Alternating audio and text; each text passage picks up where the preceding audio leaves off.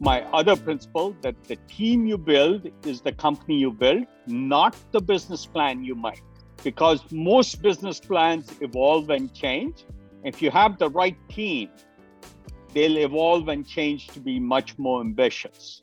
And so there's a change in assumptions that's getting more people with experience to discard their comfort zones and join ambitious startups.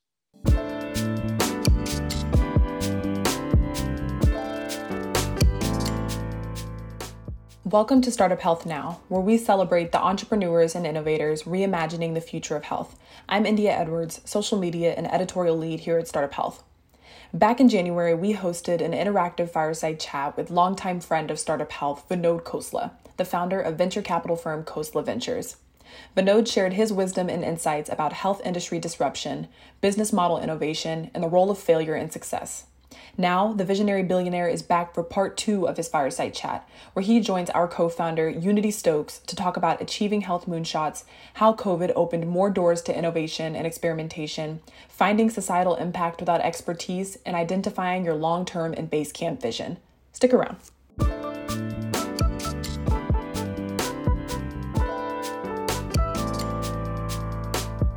Today we were hoping to dig into really three topics with you. Um, the first, broadly, achieving health moonshots in in a post-pandemic world.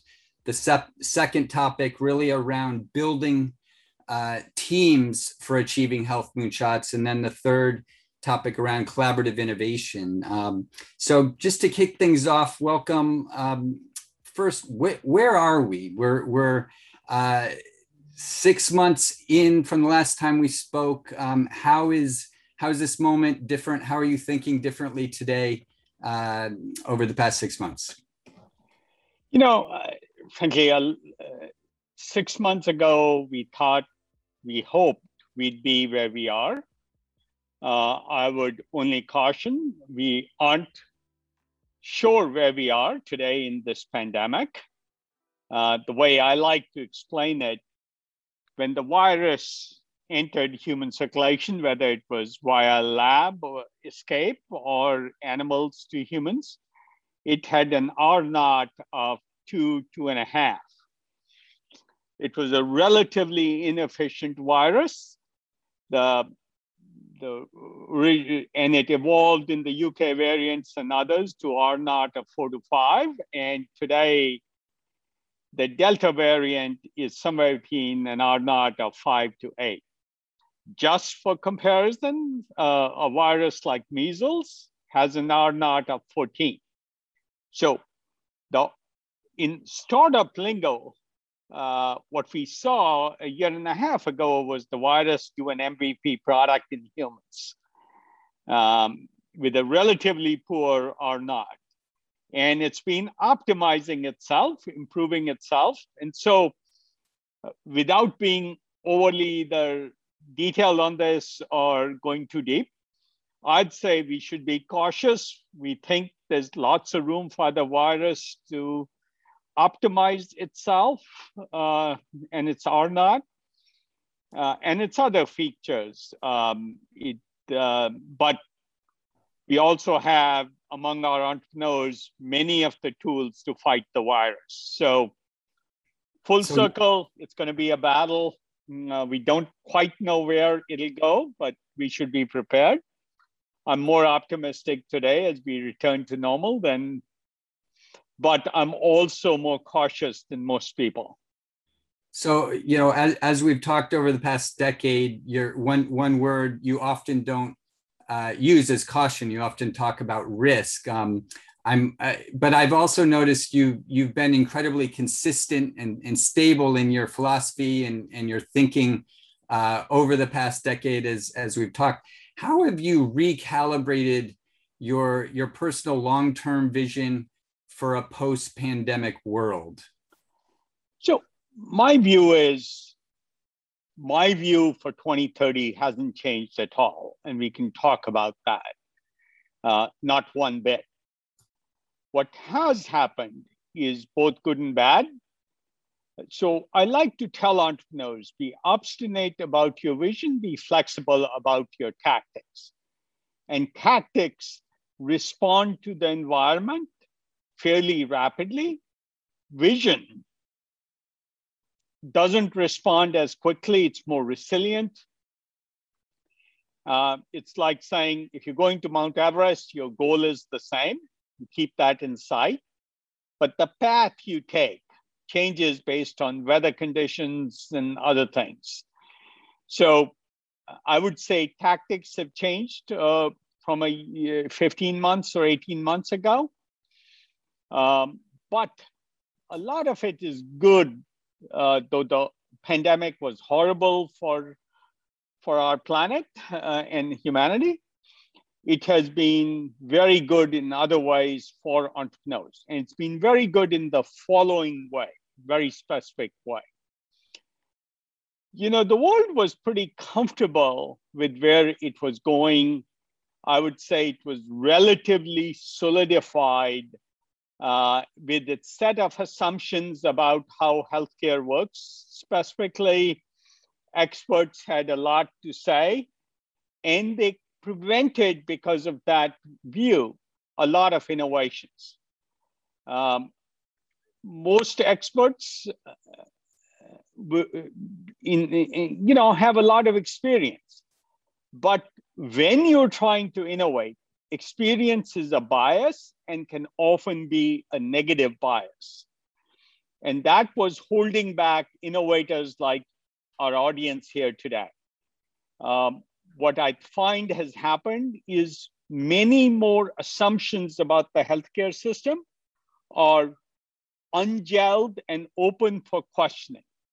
Uh, the most obvious ones, of course, are things like, um, you know, can remote care work?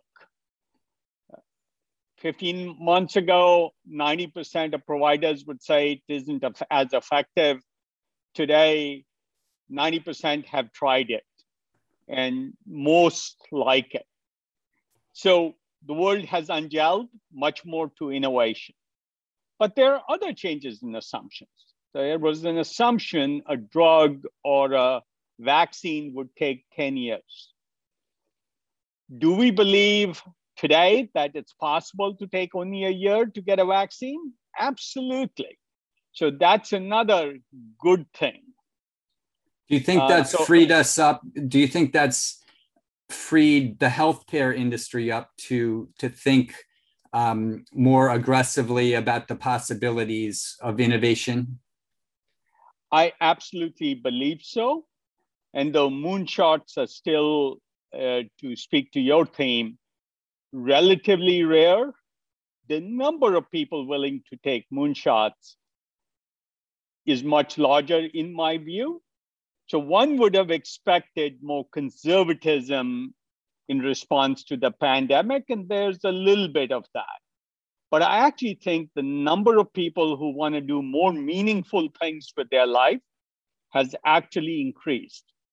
This shock to the system has, in my experience, had more entrepreneurs say, I don't want to work on incremental things. I want to work on something that really makes a difference. Uh, now, I may be a little biased because those are the kinds of entrepreneurs we love. We fundamentally don't invest in incremental technologies and approaches. And so I may be self selecting some, but I feel more people want more meaningful innovation than just building an incremental business. That can happen much more rapidly than a more meaningful mean, moonshot. So, how? Um, what are some examples of how you've changed your tactics, given what you just said? Are you are you investing more, more frequently? Um, I know you're you're doing more with SPACs, for example, just on the funding side or finance side, um, are there specific examples of how you're leaning into this post-COVID moment and, and tweaking your tactics in a way that you think may speed up innovation for where you're trying to go by 2030? So my view is, at least for us, we always went for the larger innovation. Uh, you know, I have this sort of belief that most investors and I don't consider myself an investor. Most investors reduce the risk of their investments to the point where the probability of success goes up, but the consequences of success are less consequential. Um, we as a firm have uh, always said uh, we, we don't mi- mind a higher risk of failure, but we want the consequences of success to be much more consequential. And, and frankly, neither of these two strategies is right or wrong. It's we do one thing, other investors do something different. And my only thing with entrepreneurs is pick the investor who matches where you want to go. Yeah. Um, and and I know you you also you think about teams in in the same way in, in terms of how you build teams, um, at least the teams you you invest in. Um, I'm wondering if you could talk a little bit about um, team dynamics and and how you factor investors into one element of, of the team. So, um, you know, I have a fundamental view that there's a massive difference between a zero million dollar revenue company and a zero billion dollar revenue company. The numerical number is the same in revenue, which is at startup. All startups generally have zero revenue. Uh, but there's a cultural and attitudinal difference between somebody trying to build a zero million dollar company and a zero billion dollar company. It, uh, my other principle I use, and these are all principles. There is a difference between a zero million dollar startup and a zero billion dollar startup, and we can tell what entrepreneurs are aiming for. The next principle that relates to this and shows up in entrepreneurs is my other principle that the team you build is the company you build, not the business plan you make. Because most business plans evolve and change. If you have the right team, they'll evolve and change to be much more ambitious. And so uh, I would I would say that's a big difference. And more and more people in traditional business, and I've seen this, saying, hey, I thought a vaccine could only be done by a big company. And guess what? Despite all the other things, Moderna and, and BioNTech were the two sources of our vaccines. And so there's a change in assumptions that's getting more people with experience to discard their comfort zones and join ambitious startups. Um, you know, we can talk about aging. It's a beautiful area. Uh, increasing health spans, for example, avoiding disease um, uh, is just one example, but there's many, many areas that say we can radically change the outcomes. Uh, so another way to put it is, you know, two years ago, almost everything I saw, and this is not what I did, uh, people started with what's the business, which is fine question to ask if you're trying to build a business. Mm-hmm. We always preferred, still do, people who say, How do I change healthcare dramatically? That's a very different question than how do I build a business. So let me give you a very, very specific example. We've seen a number of autism startups. It's well compensated. You can get up to $75,000 per patient for ABA therapy. You can monetize that. You could start hiring trainer therapists and start providing that service. That's a good business. I've not seen an autism startup say something that I'm very interested in. How do you know what's going on in the brains, brain of the patient when you're doing therapy?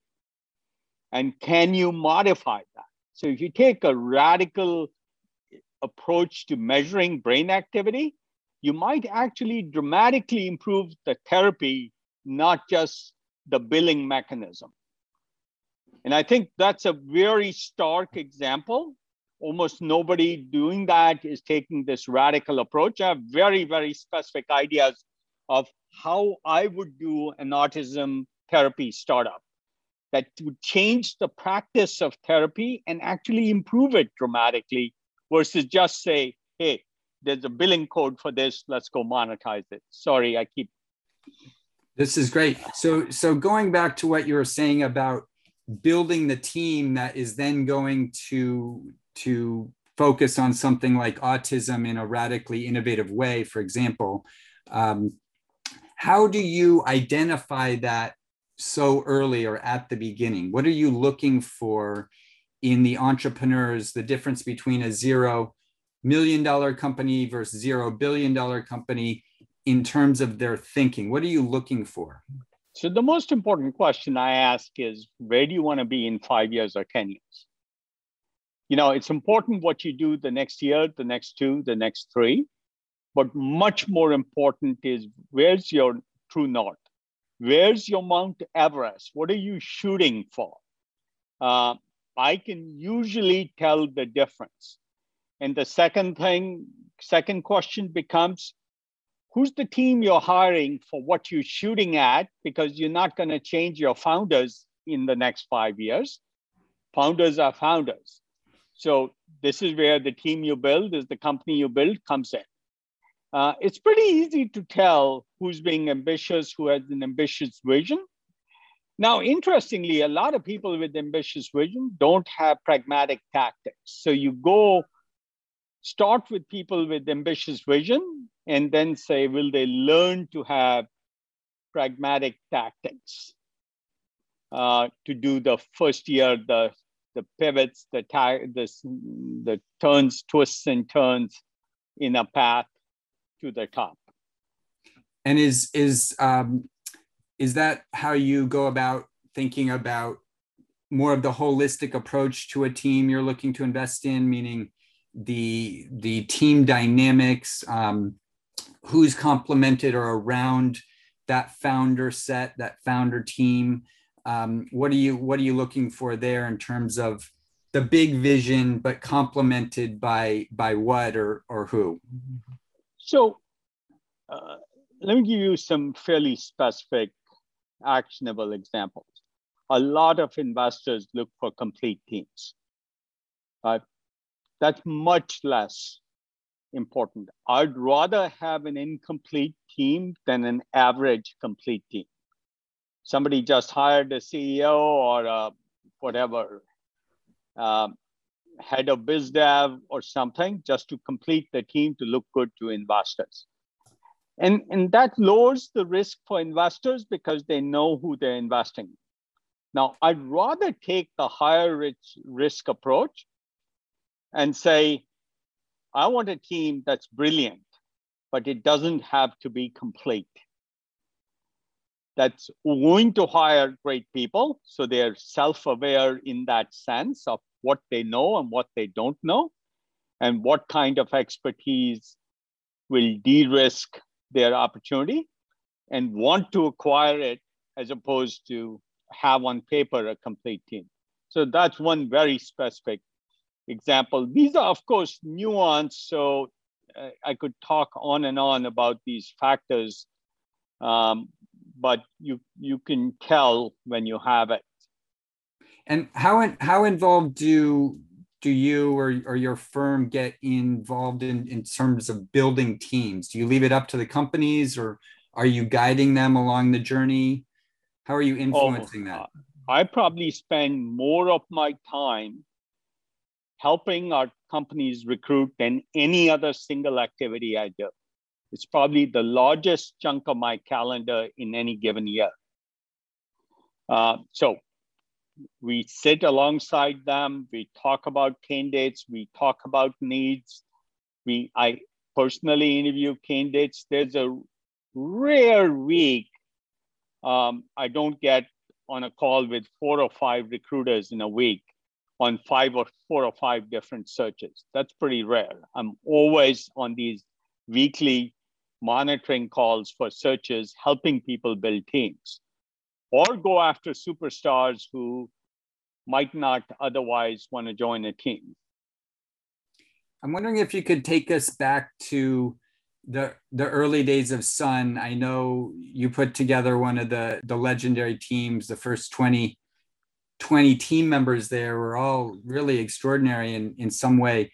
Um, how did you do that? Could you unpack that a little in terms of uh, how much time did that take? You know, um, how you went about recruiting the talent, how you found them, um, anything you can share that might be relevant for for the future as well for these these emerging companies that are building their own teams. So here, here's what I would say. Um, first, there's a couple of pieces I've written that are on our website. Um, if Hesam, my chief of staff, is on this call, he can put these in the chat or we can send them to you later. One something called How do you engineer the gene pool of a company? A second piece is uh, the art and labor of hiring. If you're a technical founder, a PhD in biotech or something, how do you know what's a good marketing guy? Those are very hard questions, and the answers are not very obvious. So, you know, if you're looking for a biz dev guy, somebody may say, hey, what are all the deals this person has done? That's a reasonable thing to, to do and say, we'll bring that skill set to us. I ask an additional question, just one of 10 things I could point out, but let me not harp on it.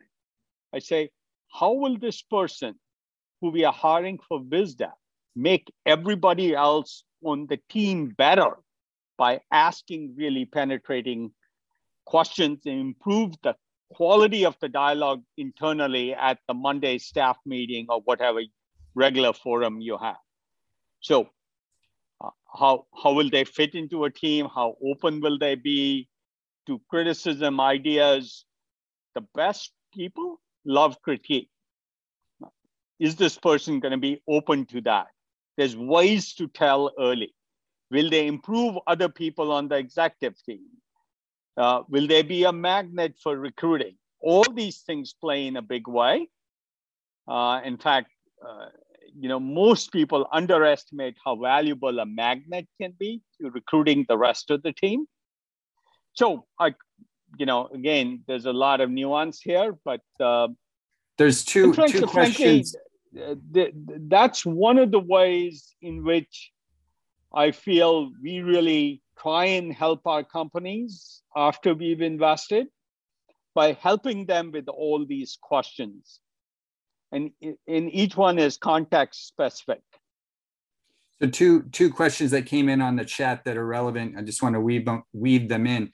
Rachel Trobman asks, "What is your take on recruiters, and have you had more successes uh, there or utilizing existing networks?"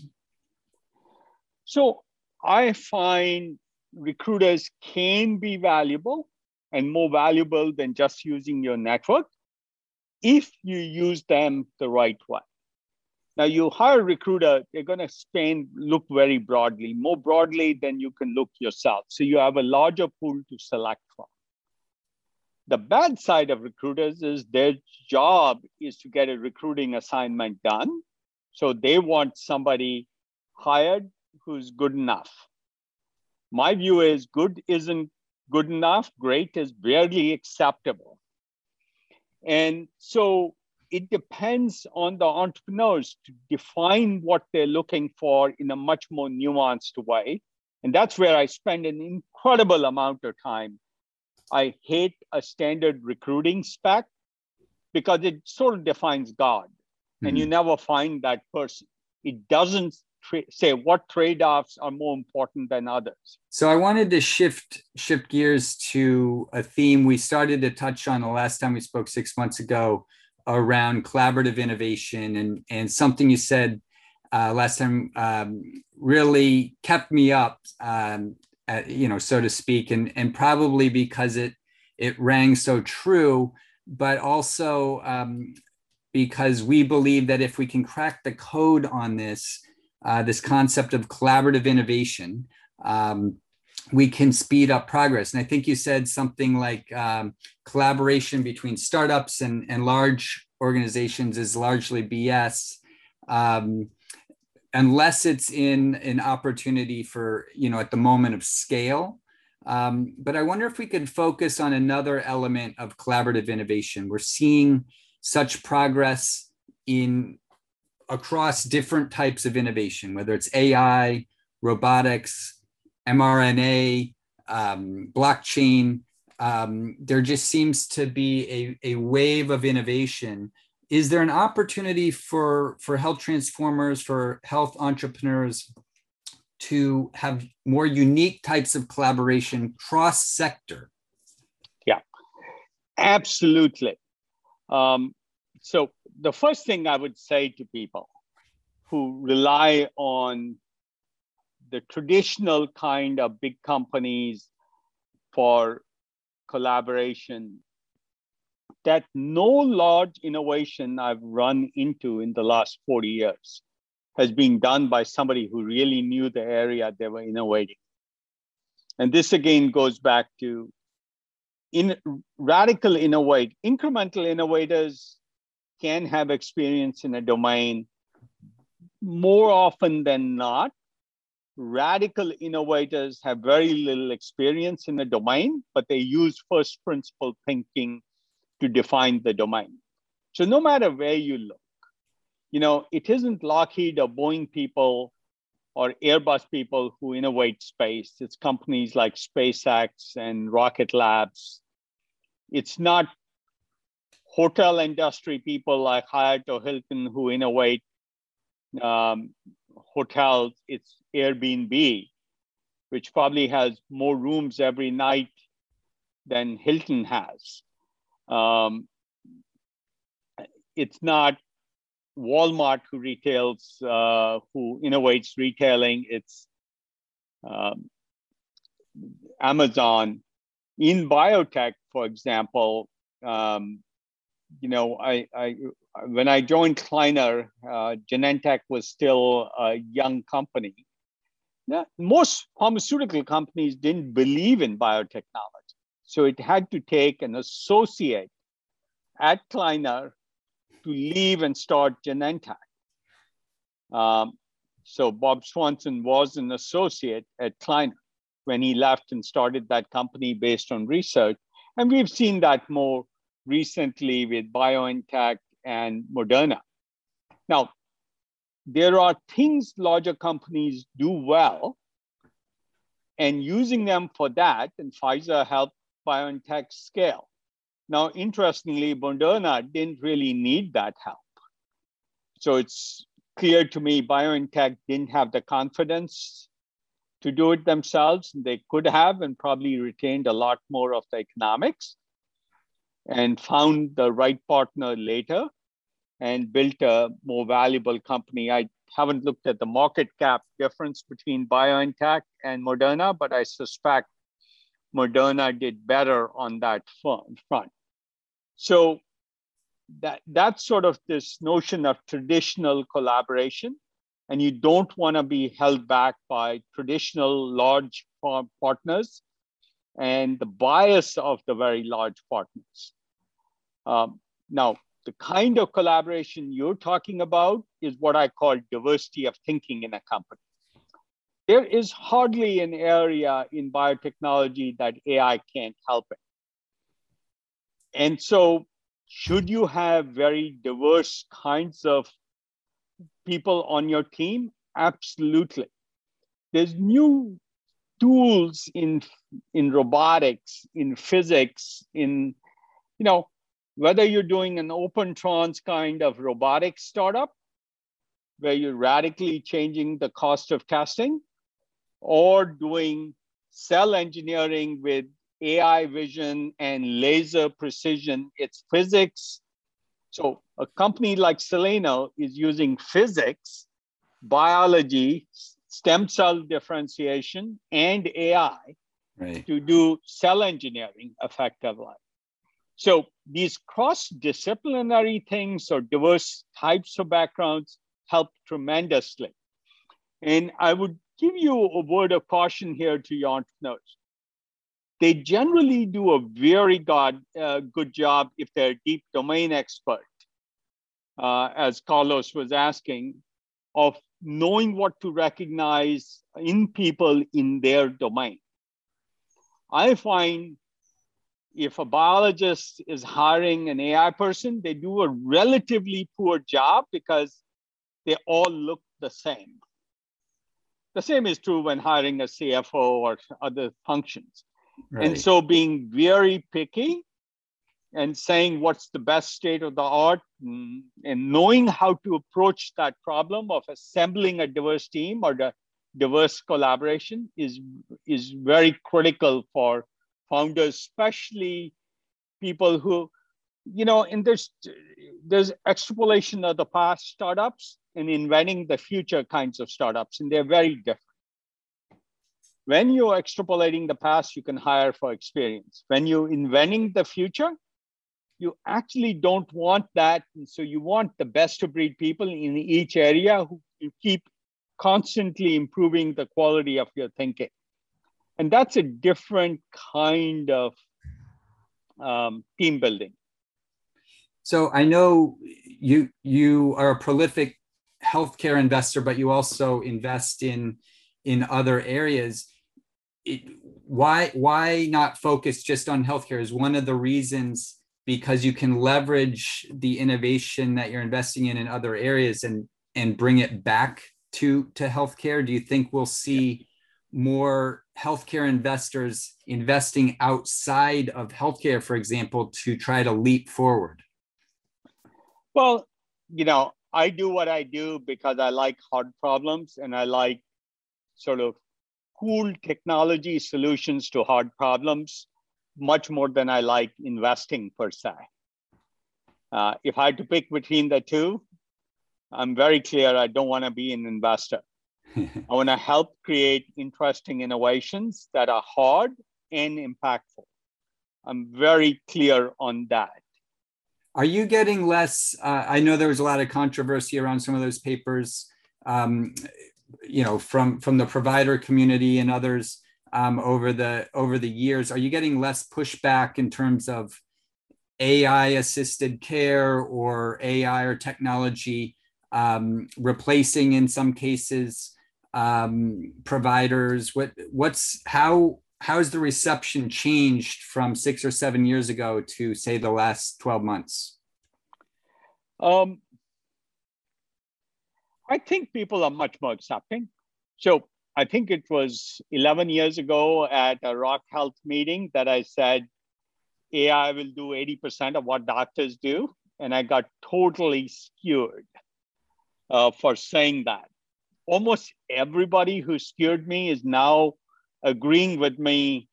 Uh, I think it was 2011 that I first wrote this piece and gave that talk. Nobody even debates whether in, in imaging, uh, AI systems can't do better. In fact, I think it was last year that JAMA said they're no longer accepting publications that prove that that an algorithm is better than humans um, at task A or B or C. Uh, now that's JAMA saying algorithms will be better than humans in radiology or ultrasound or pick your favorite. And so um, uh, I think uh, I, I, I think that will that's absolutely established now. Now, there are people who are still fighting the notion that uh, an AI can't do oncology or primary care. Uh, I'm a hundred percent convinced it's only a matter of time.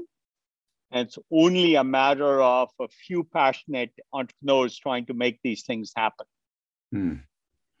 I wonder if we could spend our, our last um, few minutes together talking about an issue around um, mental health um, you know, it's it's obviously been a very challenging year uh, for so many around the world. Uh, the past year and a half still is. Um, and for entrepreneurs, you know, the the issue of mental health, the challenges of the long long term ups and downs, um, the resiliency required. Um, I wonder if you have any thoughts to share on lessons learned over the years around balance or or how um, to advise entrepreneurs to to maintain their own mindset and mental health along the the grueling journey of building something great under extraordinary circumstances you know i don't know if i have any specific advice other than saying if you're mission driven and take the long view and realize this is a marathon to your Mount Everest goal, it's easier to sustain yourself. You know, there's a presentation on our website that I wrote in 1986, where after I'd started Sun. And it's called the entrepreneurial roller coaster, where the highs are high and the lows are low. Yeah, now you read a lot about the highs of entrepreneurship in the press. You don't hear as much about the lows. But even in 1986, I realized entrepreneurship has a lot of lows. It's a lonely thing. It's a, you're alone. It's very ambiguous. It's hard to decide what is the right way to make decisions. It's hard to decide whose opinion to trust, uh, whose opinion to take.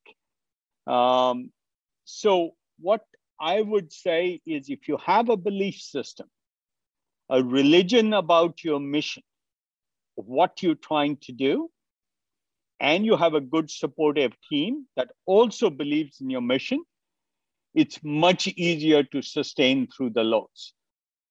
But the other piece of thing I would say is this is a marathon. So, you know, you sort of have to do things in a more sustainable way uh, as an entrepreneur and good good mentors can advise you on that it's easier for somebody on the outside who cares about you and has seen these patterns to advise you than you might yourself realize. So looking for help is important. What, do you say to to all those innovators and entrepreneurs out there many listening who may be on a what most people probably tell them every day that's impossible. Um, that's crazy. That's not going to work um, constantly be t- told no you know what what what words of wisdom would would you share with those those health transformers those innovators that may be told no a thousand times already well I would only suggest if you have religion about your belief system, about what you're trying to do, it's easier. Now, the other thing that helps is having other examples of other people who were told the same thing, persevered. And that's why I love to say, you know, space wasn't innovated, the cars wasn't innovated by somebody from General Motors and uh, Volkswagen. In fact, the Department of Energy in 2010 did a report on the number of cars 25 years later in electric cars in the US in 2035. Tesla was told they're crazy, they'll go bankrupt. Go back and read all the stories from 2011, 12, 13. You can't build a car company without car execs, executives. By 2015 or 2016, it exceeded the DOE's 2035 forecast for the number of electric cars all by itself. And this is where punditry goes wrong because the folks in the traditional auto industry knew too much to know what was not possible, but entrepreneurs did not know. So have that belief system. Let me recommend a couple of books because one of the questions was in books. Yes. I find a book like Loonshots very motivating. So I'd recommend every entrepreneur take the time to sort of believe why the impossible is not one step to possible. You go from impossible to improbable to possible but unlikely to poss- probable to likely to yeah have it happen. This gradation of probability change is what an entrepreneur does over time. And, and Loonshots is a very good book. We actually just had uh, the author on um, our previous um, fireside chat. So we'll post a link to that for anyone who wants to watch that. Yeah. I'd, I'd highly recommend that book. And during the lows, it can be motivational.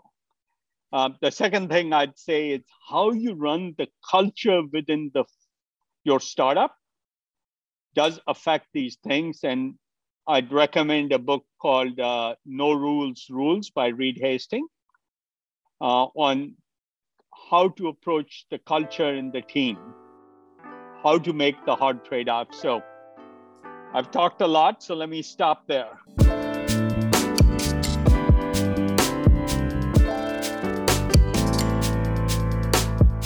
Thanks for listening to Startup Health Now. Startup Health invests in health transformers from around the world who are committed to achieving audacious health moonshots.